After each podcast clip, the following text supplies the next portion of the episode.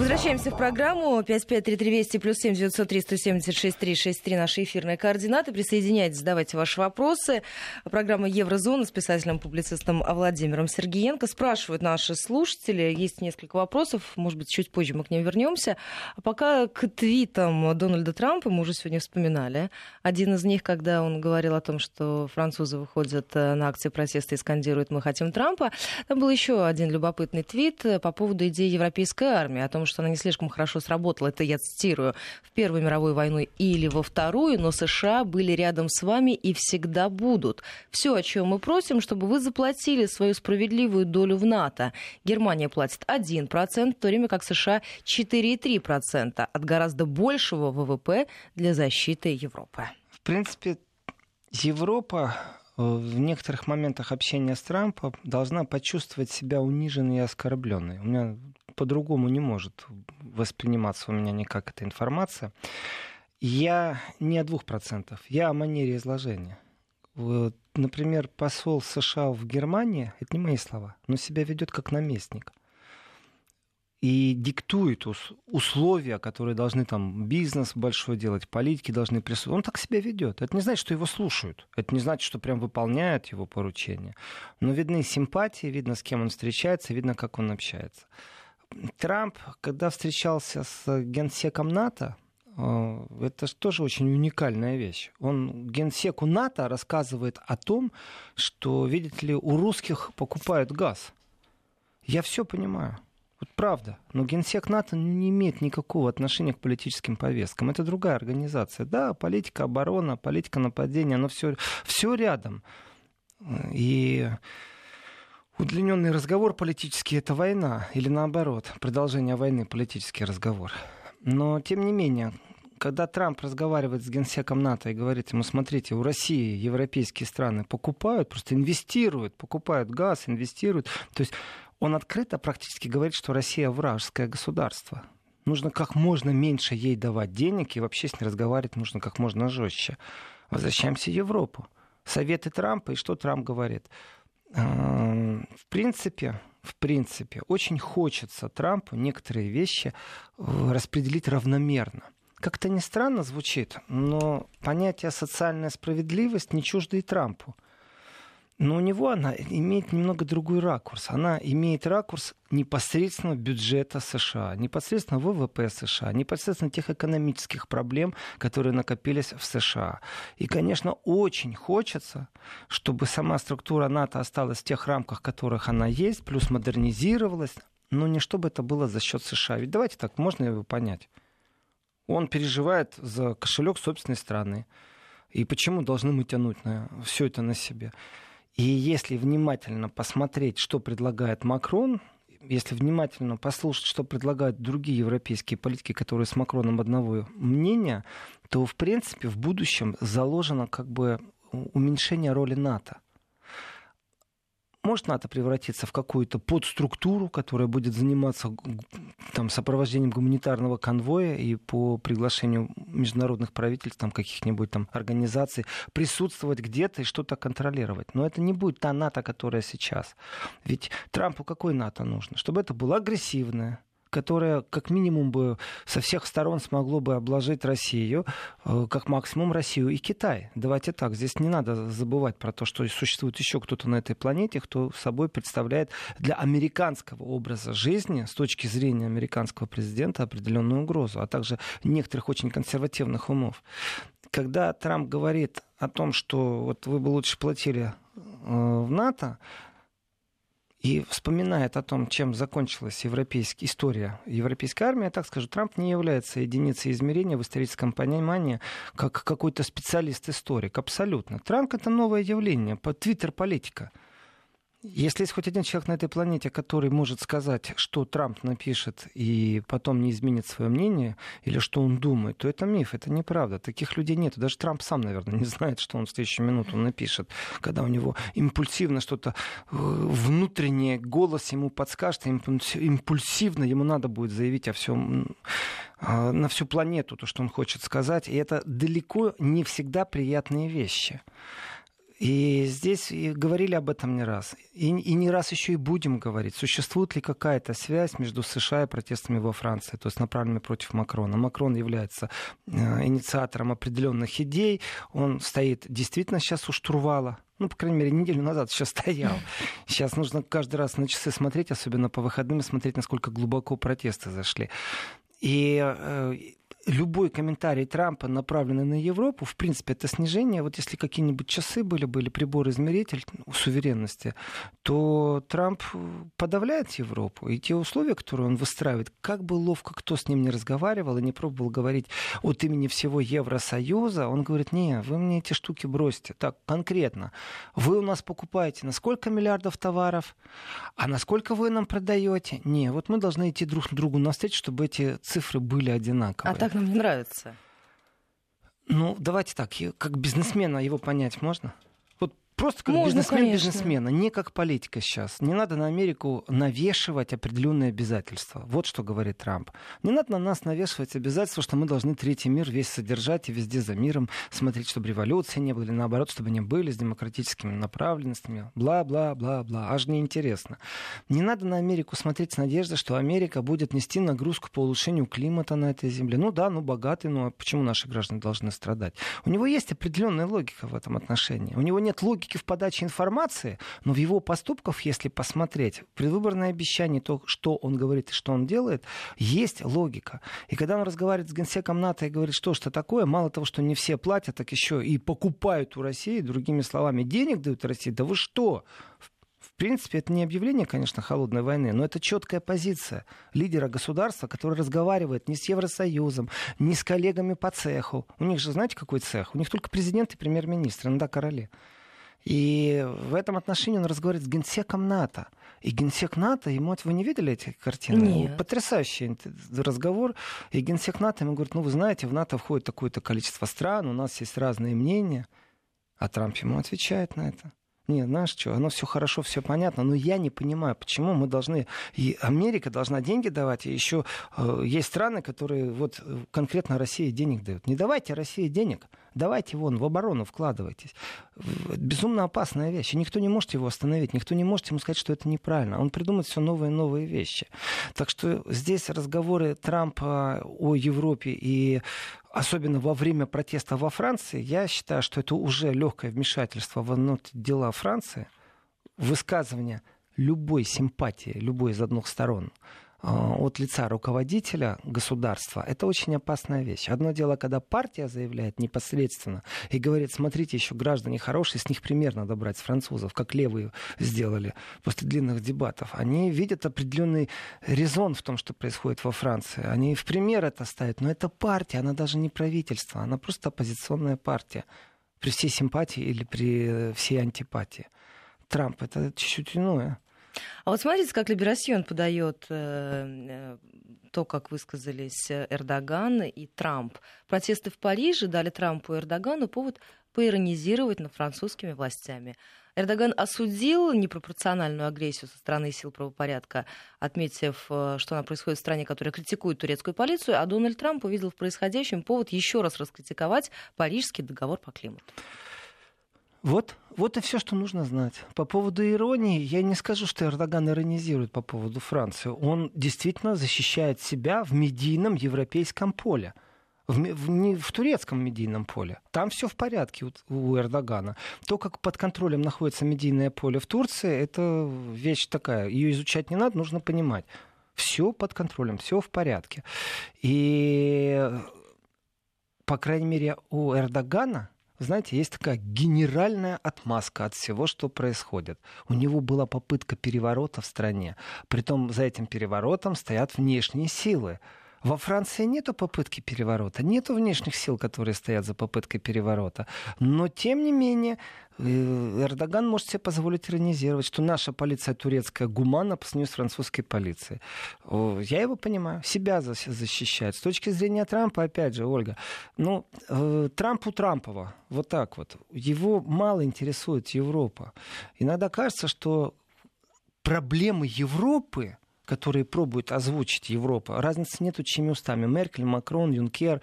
они действительно далеки даже для понимания Трампа. То есть ему это не нужно. Не то, что не важно, а зачем мне понимать глубину коренной пломбы там, или э, еще какой-то научной проблемы, деления каких-нибудь частиц нейронов или еще что-то. Зачем вникать в такие тонкости? Это какие-то тонкости, понимаете? Европа в этом отношении для него маргинальна.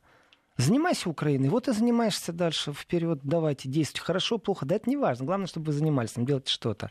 Протесты у вас, ну так смотрите, как я правлю, все в порядке. Вот если послушали бы вы меня, вышли бы из этой климатической договоренности по климату, то было бы у вас тоже все в порядке, будет вам счастье. В принципе, очень простые модели поведения, но за ними кроется определенный вектор. И этот вектор непосредственно не имеет отношения к Европе, только к Америке. Америке должно быть хорошо. За чей счет? Все равно. Насколько он сможет убедить своим разговором, э, отсутствием диалога, нахрапистостью, давлением, понимаете, давить на генсека НАТО, чтобы и рассказывать ему, что Германия не должна газ у России покупать, но у меня волосы, в принципе, начинают шевелиться и дыбом вставать. Ну какое отношение генсек НАТО имеет к этому вообще? Вот какая его должность прописана по уставу, что такое НАТО, генеральный секретарь НАТО, какое он отношение имеет, чтобы ему рассказывать, что неправильно покупать у Германии и у России газ. Это что за атмосферу выстраивает Трамп? Вот в этом оно все и скрыто. Есть интересы э, в энергоресурсах, которые кто-то должен контролировать, кто-то продавать с определенной прибылью, а кто-то должен страдать, у него не должны покупать. То есть действительно европейская политика на Трампа смотрит с большой опаской, куда он может что привести. Его сравнения по Первой и Второй мировой, там же полная фраза, они, скажем так, тоже, знаете, такие поверхностные. Вот просто поверхностные. Поговорил человек, но это его частное мнение в данном случае. К сожалению, есть люди, у которых не должно быть частного мнения. Частное мнение это вон по вкусу пирога, который ты съешь на Рождество или гуся. А что касается ну, попытки Европы создать свою собственную армию, даже разговоры об этой попытке, ты можешь дискутировать, ты можешь э, все что угодно говорить, но ты не частное лицо. Ты должен считаться точно так же, как и с тобой считаются. Но у нас, увы, у нас сегодня реальная политика абсолютно иная. Ну что, давайте тогда к Германии, реальной политике, тем более слушатели спрашивают, многие делают ошибки, но придется выучить все-таки Это очень просто. Аннегрет Крамф Каренбауэр. То вам кажется, что это все так про- это просто? правда. Это очень просто. Анна Грент, Крамф, Карен Бауэр. Вот давайте тогда по поводу этой дамы Хорошо, с трудно я, я выговариваемым скажу, именем, скажу, фамилией это очень поговорим. Просто скажите, а кака? Ее так и называют. Вы думаете, только вот для людей в славянском лингвистическом пространстве тяжело говорить? А я даже видела какие-то в немецких шоу, э, тоже как-то обыгрывалась эта история с ее именем. Не, ну это вообще Степ это очень-очень много шуток по поводу того, как можно было с таким именем и добраться. Это же, это же неуважение просто к людям. Ну, давайте так, действительно, уже ее называют все АКК, потому а что еще это называют мини-Меркель или копия Меркель, насколько Насчет я мини... копия Меркель, и мини-Меркель тоже звучит часто, клон Меркель. Давайте изначально, давайте радиослушателям объясним, кто такая Негрет Крамп Каренбауэр. Это человек, который выбрал сейчас партийные выборы в ХДС, Христианский демократический союз, а это значит автоматом этот человек будет на следующих выборах, если сохранит свою должность, э, кандидироваться в канцлеры. И так как у нас э, ХДС практически является чаще всего поставщиком канцлеров, то шансов очень много, что она в будущем будет канцлером Германии. Поэтому эта фигура к себе приковывает внимание сам факт каких-то выборов в какой-то партии в Германии является неинтересным. Там этих партий много. Есть те, которые в Бундестаге, есть, которых нет в Бундестаге. Ну, вот так сейчас о каждой партии будем говорить, так у нас э, эфирного времени не хватит. Мы только об этом и будем говорить. Не все немцы в этом разбираются, даже не все политики немецкие разбираются. А скажите, мы с вами обсуждали, когда кандидатов было трое. Насколько вот к, буквально э, к началу да, вот выбранной всей этой истории стало понятно, что Анна Грет Крамп-Каренбауэр идет в отрыв, и она сможет а, стать новым лидером ХДС и, соответственно, бороться за пост канцлера? Ни в какой момент не было понятно, что она лидер. Ни в какой момент. Я говорил, и это было ярко выражено, что у нас есть только действительно два человека, которые могут э, позволить себе войти в гонку за место главы партии, то есть сменить Меркель на этом посту. И один из них, третий человек, который в игру вроде бы вошел, что это абс- абсолютно прагматично технический кандидат, который не выдержит никакой борьбы, который слетит, и его корабль наполняет свои политические паруса именно тем ветром, который очень хорошо перепродать. То есть он оттянул на себя такое-то количество процентов, и если его программа совпадает э, с программой одного из кандидатов, то это значит, что он технически забирает просто на себя тех важных пару голосов. Ведь разница там буквально во сколько там, в 37 голосов произошла на съезде. Э, между АКК и вторым кандидатом, который, между прочим, носил второе тоже прозвище. Сейчас журналисты прозвище давали всем. И мне не понравилось, как к нему относились. Я даже увидел в этом определенный медийный ресурс, который должен был объективно наблюдать, а не клеймить кого-то. Они стали его называть обиженный обиженный Меркель, потому что Мерц, в принципе, был выдворен Меркель из э, политической борьбы.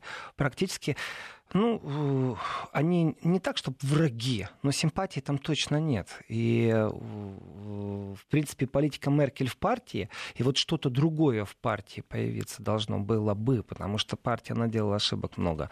Именно правительственных ошибок на этом уровне. Не на уровне идеологии. На уровне идеологии там не ошибки, там катастрофа просто.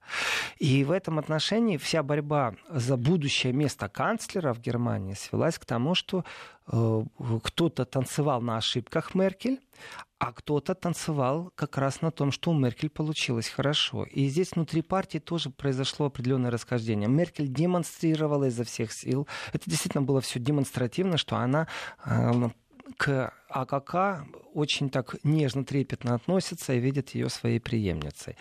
Э, соответственно, Мерц, который с ней практически враг, она его выгнала из политики, выгнала из фракции, скажем так, это было противостояние на ошибках, которое тоже имеет место быть. Ошибок много, и о них говорить тоже нужно. И здесь, так, если я слушал все эти речи, знаете, они, с одной стороны, интересны, но так, если ты получаешь удовольствие о том, как разлагольствуют, какой демагогией занимаются политики, какие клише, какие стандарты они имеют, какие девизы выдвигают, какие они пароли кричат, знаете, речевки. Вот эти вещи, если кто-то разбирается в технологии, очень интересно смотреть, потому что практически все предвыборные специалисты друг у друга воруют все. Лозунги там, э, и индивидуально, знаете, так пару штрихов. Новых реформаторов очень мало. И, например, АКК говорит, ну, все, что было хорошее, мы возьмем с собой, все, что было плохое, мы оставим вместе с Меркель в прошлом. Потрясающая фраза, знаете. Как-то очень свежо, правда? Так, Лю- так, любого, такая новинка. Да, ну, любого кандидата даже провинциальные мэры берете и вот то же самое говорите. Э, ни больше, ни меньше. Это всего лишь навсего какая-то технология, не, не ведущая никуда, просто слова. И в это же время кто-то другой говорит, вы знаете, Меркель сделала огромное количество, нам здесь все нужно изменить. Особенно изменить, и дальше начинается перечисление, что изменить. Ведь Меркель выступала на съезде. В принципе, я бью речь озвучил так. Какая я клевая даже не хорошая. Вот я клевая, ребята, смотрите, сколько я... И вообще, партия у нас, она реально крутая. Э, смотрите, сколько мы канцлеров поставили, и будем дальше поставлять. Мы вообще молодцы и крутые. Есть темы табу, есть темы, которые нужно озвучивать, иначе вообще катастрофа будет. И есть вещи, которые, э, ну, с опаской я смотрю, кстати, по поводу мини-Меркель или не мини-Меркель. Нужно найти что-то, что нужно изменить, ну, чтобы под себя подогнать под э, свой инструмент. А свой инструмент у политика это твой штаб, твое, твое видение, твое мышление. А КК никогда не занималась внешней политикой. Она на внешнем периметре абсолютно неизвестный человек.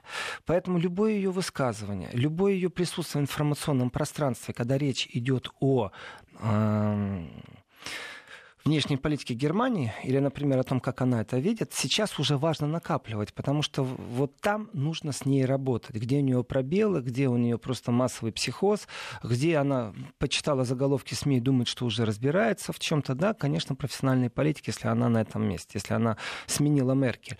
Но, например, ее заявление о том, что она поддерживает идею невхождения э, российских судов в европейские порты у меня вызывает сильное опасение. Это о многих вещах говорит. Первое, не разобралась до конца в сути.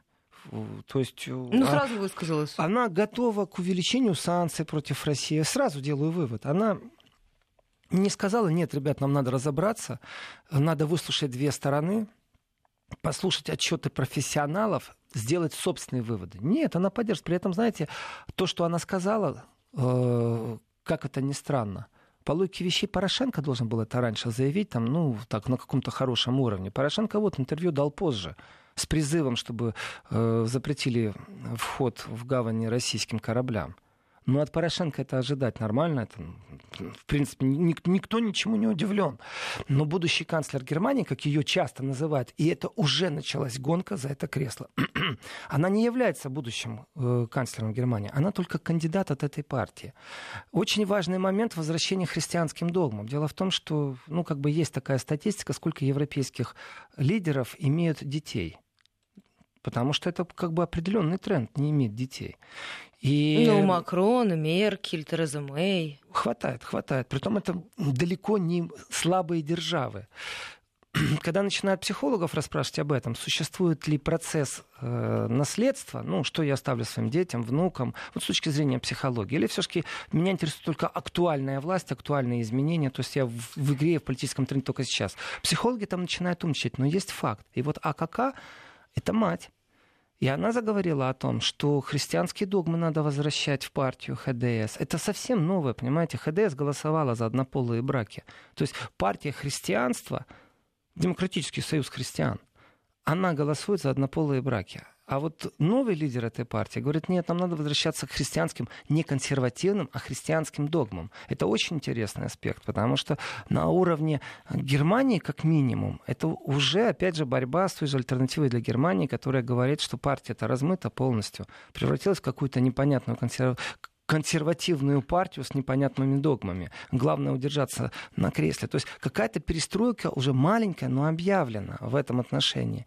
И одно из заявлений имеет уже отношение к России. И далеко не нейтральное, далеко не взвешенное. Оно такое поверхностное. Мы сейчас должны будем прерваться. Буквально на несколько минут впереди новости середины часа. 553320 и плюс 7 903 176 363 наши эфирные координаты. Сразу после новостей вернемся и продолжим. 12.33 московское время. Возвращаемся в программу Еврозона с писателем-публицистом Владимиром Сергиенко. Если у вас есть вопросы, 553320 и плюс 7 903 170 63 63 наши эфирные координаты. Он пока шли новости. Я поинтересовалась биографией э, замужем за инженером, имеет троих детей. Это мы э, говорим об Ангрет Крамп-Карамбауэр. Ну, трое детей не показатель. Нет, вообще вот мы с вами заговорили о том, а сколько... Вот, да, это сам факт того, что уже дети есть. Уже показатель. Психологи по-своему комментируют вообще этот европейский тренд в политике, э, бездетные политики в политике. И, и ну, много что есть сказать психологам. Но меня это мало интересует с точки зрения вот, э, актуальности. Там будущее, хотят или не хотят там, оставлять что-то, борются ли они просто ради свое место, вот здесь и сейчас. Это все красиво звучит, но, знаете, какая-то мишура новогодняя. А реальность такова. Смотрите, Анна Грет Крамф Каренбауэр, она например, отстаивала право, чтобы э, крест, простой крест, остался э, в здании суда там или школы, или суда, ну, какое-то государственное учреждение, и было решение суда по этому поводу. То есть она отстаивала это право. То есть она считает, что хри... признаки христианства, они не чужды Германии. То есть христианство и культура — это одно целое.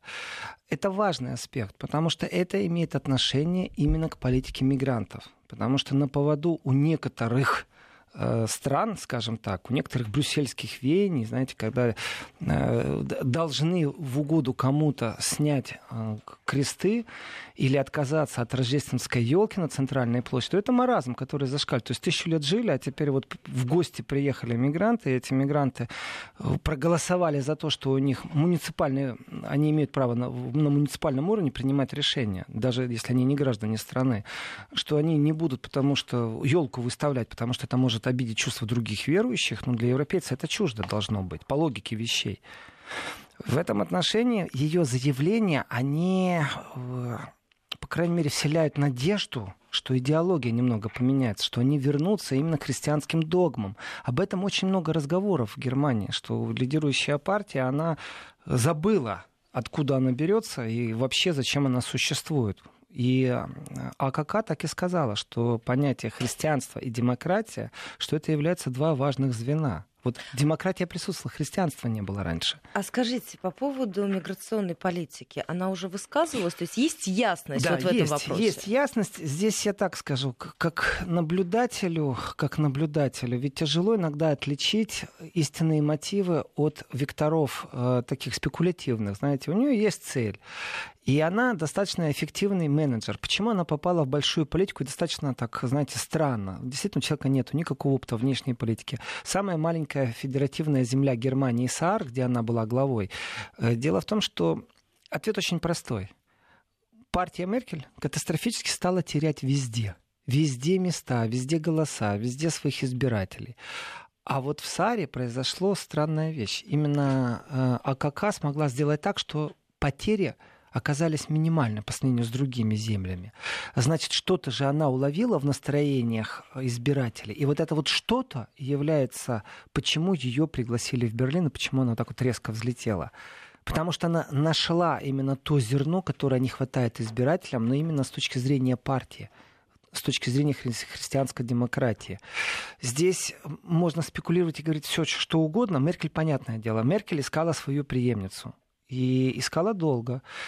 Не было никого. Не было никого, кого можно было бы сказать, что вот смотрите, Меркель избрала, и она ведет. Это все вот произошло буквально в последний год. Может, Меркель это не делала, потому что надеялась засидеться подольше, Просто так получилось, что кризис правительства раз, второй раз сыграл свою роль. И поэтому нужно было определяться, и тогда она взяла фигуру, которая, может быть, и неопытна на внешнем периметре, но внутри страны внутри своей федеральной земли смогла привести э, их общую партию к успеху. Это очень важный аспект. Если э, говорить вообще как бы о канцлерском кресле, то ну, мало ли кто его может занять, конкурентов хватает. Ландшафт политически очень резко меняется. Кто мог сказать пять лет назад, что альтернатива для Германии в каждой федеральной земле будет, а будет сидеть в Бундестаге? Да никто. Даже сами альтернативцы не могли такого сказать. Поэтому я понимаю восхождение АКК только потому, что она имела в своей земле определенный успех для своей партии. То есть вот эта вот модель работы с избирателем, модель работы со СМИ. Что касается иммигрантов, прямо отвечаю, она заявила, что нужно ужесточить будет отношение к тем иммигрантам, которые не имеют права оставаться, а решение уже принято. Почему? Потому что существуют определенные процедуры. Понятие депортация — это один из аспектов, почему может или не может человек остаться на территории. Вот все. За вами не признано право оседлости, вы не имеете права оставаться, э, теперь мы должны вас депортировать. То есть под белые рученьки, а может быть в наручниках, и отправляем. Теперь много вопросов. Первое, а куда вас отправлять? И здесь начинаются другие аспекты. Дело в том, что если страна считается признанной э, как страна небезопасная, то туда не имеют права отправлять. Простой пример это Афганистан. Является ли Афганистан безопасной страной? Нет, не является. Значит, все афганцы, а также все, кто под афганцев смогли замаскироваться, разницы нету. Пакистанцы это будут, сирийцы это будут, иракцы это будут. Они приезжают и говорят, мы из Афганистана, из такой провинции. Докажи. Вот бумажка есть. Доказали. Все.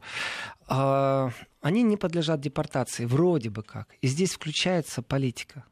Почему-то вдруг меняются как-то законы, восприятие жизни. И э, безопасность уже оценивается не по стране, а по регионам. И они говорят, вы знаете, вот если вы из такой провинции в Афганистане, туда, там небезопасно.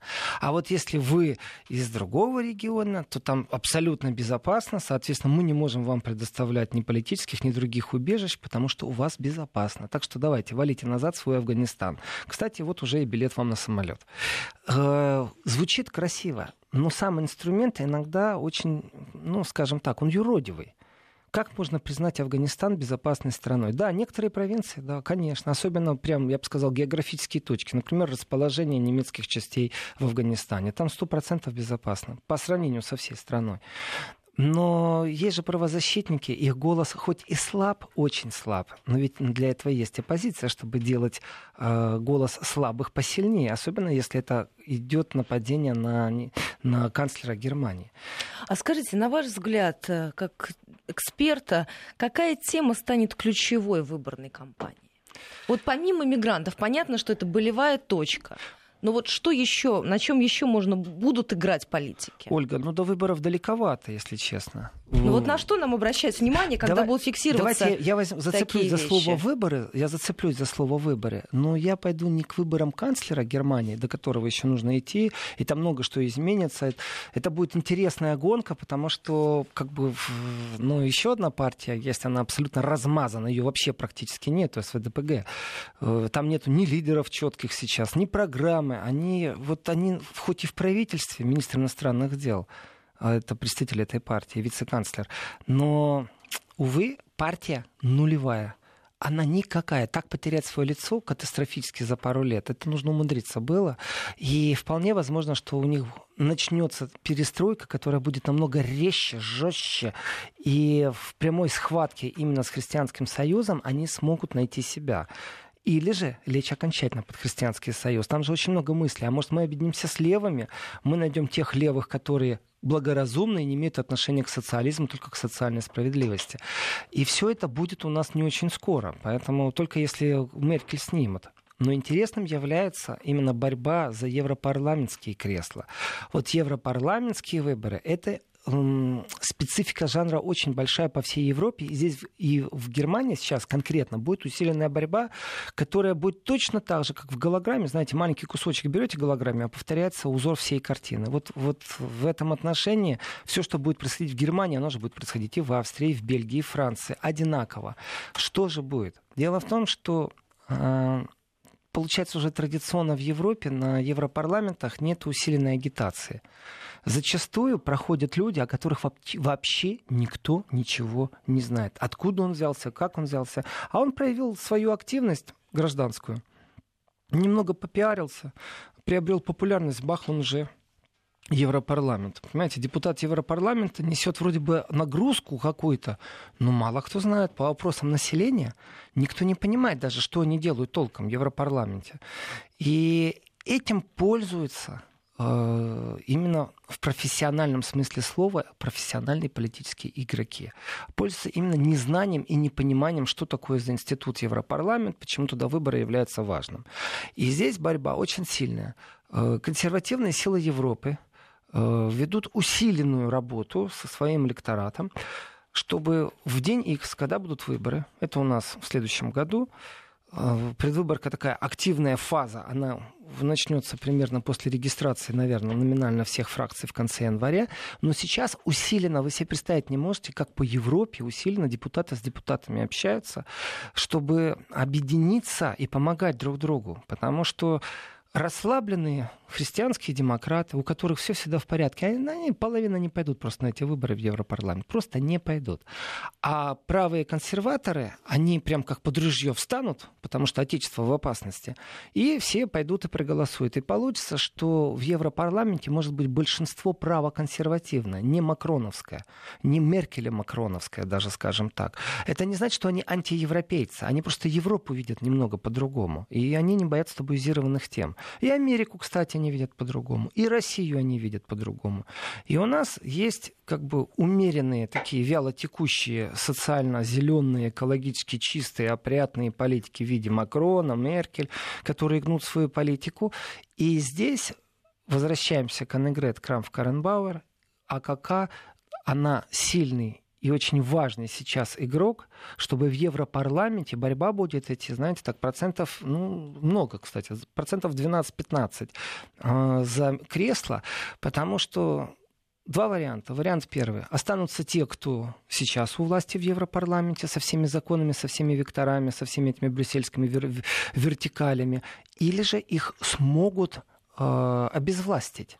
И вот в таком случае приходят совсем другие игроки, прагматичные, консервативные.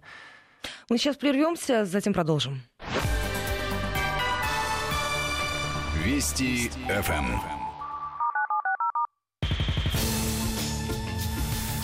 Еврозона. 12.45, московское время. Возвращаемся в программу и продолжаем разговор с писателем-публицистом Владимиром. Я еще пару минут только об Аннегрет Крамф Каренбау и хочу перейти и погасить свою задолженность э, за вчера. Я же по субботам стараюсь сделать не политические, но у нас такая вчера атмосфера была и Франция, плюс пресс-конференция по Керченскому проливу ФСБ.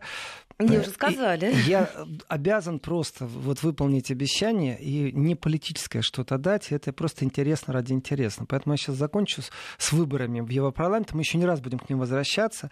Так что сейчас фигура, которая в Германии, в Христианском Союзе появилась, это кон- конкретно спецоперация Меркель по своей преемнице, которая, ну, немножко консервативней. Э, в смысле христианства совсем консервативней.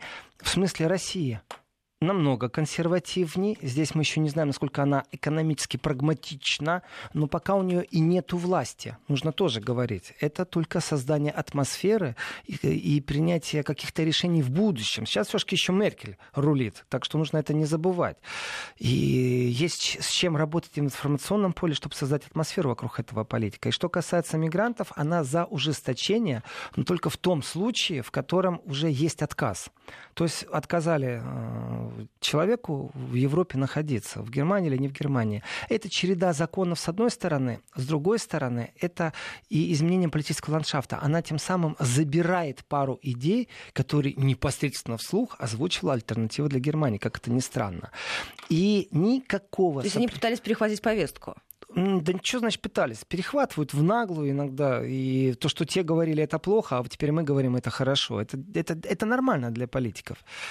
И в этом отношении единственное, с кем они точно работать не будут, кому они чужды, это всем левым партиям, то есть таким социалистическим, скажем. И слово социалистический возьму, конечно, в кавычки, ну, особо социально справедливым, то есть левого толка. Вот здесь никакой симпатии нету, она из Западной Германии, и еще при всех ее прагматичностях и консервативностях, АКК, скорее всего, это тот случай, когда договариваться будет очень тяжело. Просто очень-очень-очень. Поэтому с точки зрения технологии, как можно больше теперь вот там по христианству работать надо будет с ней. Тогда можно будет с ней найти общий язык и общие ценности, что не важно. На этом я хочу тему зайти и перейти к другой теме. У нас э, настоящая зима. Наконец-то. И по субботам я прям резко перехожу, а как по-другому? Не успею, иначе смотрю на часы, не успею. И по субботам вот стараешься делать не политическое что-то, рассказывать. Не всегда получается. А надо. Надо, потому что от политики можно устать. Все время политика, политика. Есть такое понятие рождественский календарь.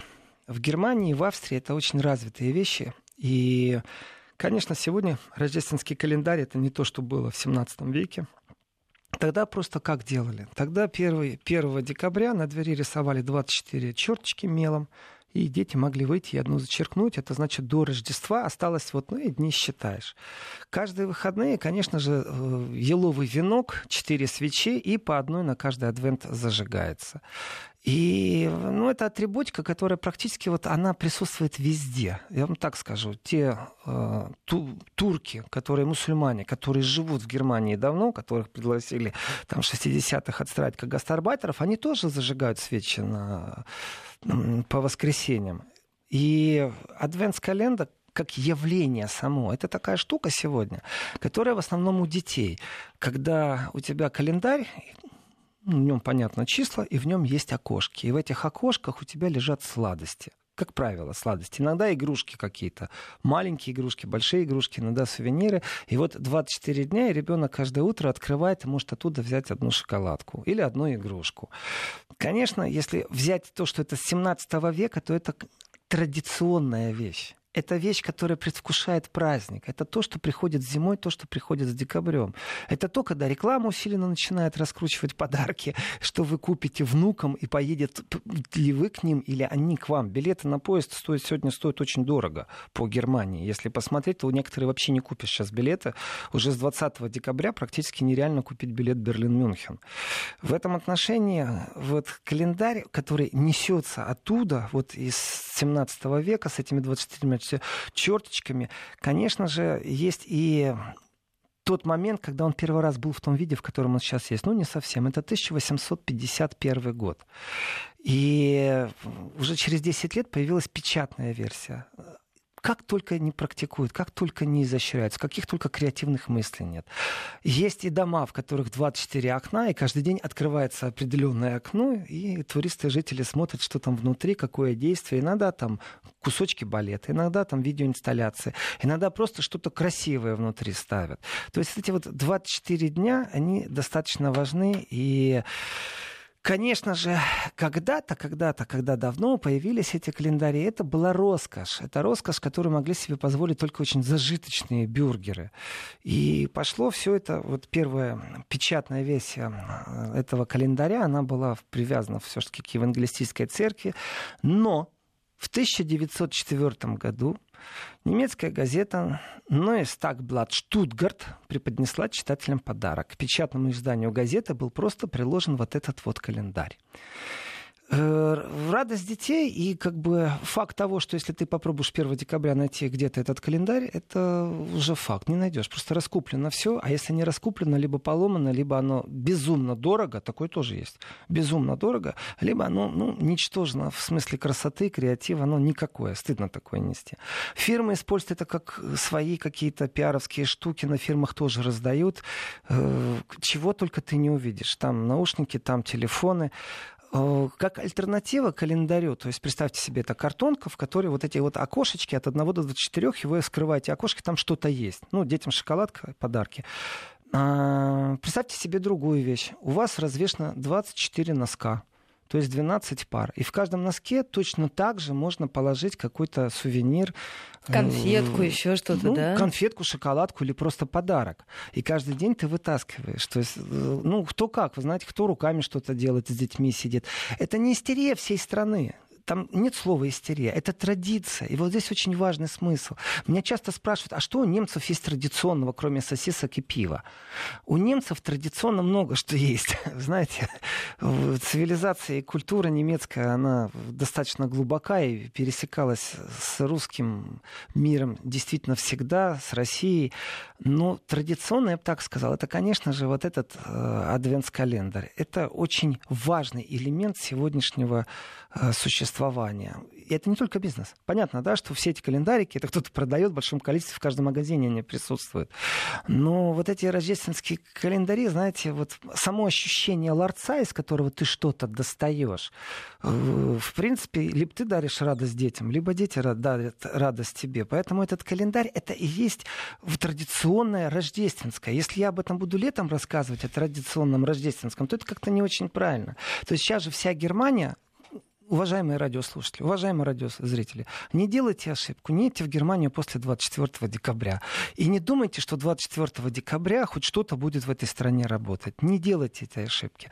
Э, Я однажды в Австрию так съездила. После, да. И в Австрии тоже, да. После обеда, после обеда все будет закрыто. Все рождественские рынки прекратят свое существование. Вы глинвейн даже не купите вот так вот где-то проходясь по улице. Вот сейчас самая большая красота. Вот сейчас уже стоят все рождественские рынки, которые только только могут стоять. В этом отношении в некоторых местах присутствуют, конечно, железобетонные блоки, сетки, потому что помним мы трагедию, которая была, и террористический удар, акт, который произошел в Берлине. Сейчас э, в тех местах, где скапливается много народу, они обносятся в одних местах сильно бетонными такими заграждениями, в других поменьше, но тем не менее это присутствует. Ну и теперь классический ложка дегтя. Уважаемые друзья, если так получилось, что вы на рождественских рынках в Германии. Уже добрались вы до них, пожалуйста, будьте внимательны к вашим кошелькам. Об этом говорю сейчас не я, к вам обращается криминальная полиция всей Германии. Потому что количество которых гастролеров, которые съезжаются со всей Европы в Германию, именно в крупные города, именно на рождественские рынки, просто неимоверно огромно. Полиция не справляется. Э, ни со статистикой не справляется, потому что многие не обращаются. Не с... Люди думают, что они потеряли кошелек или телефон телефон. Нет, они не потеряли.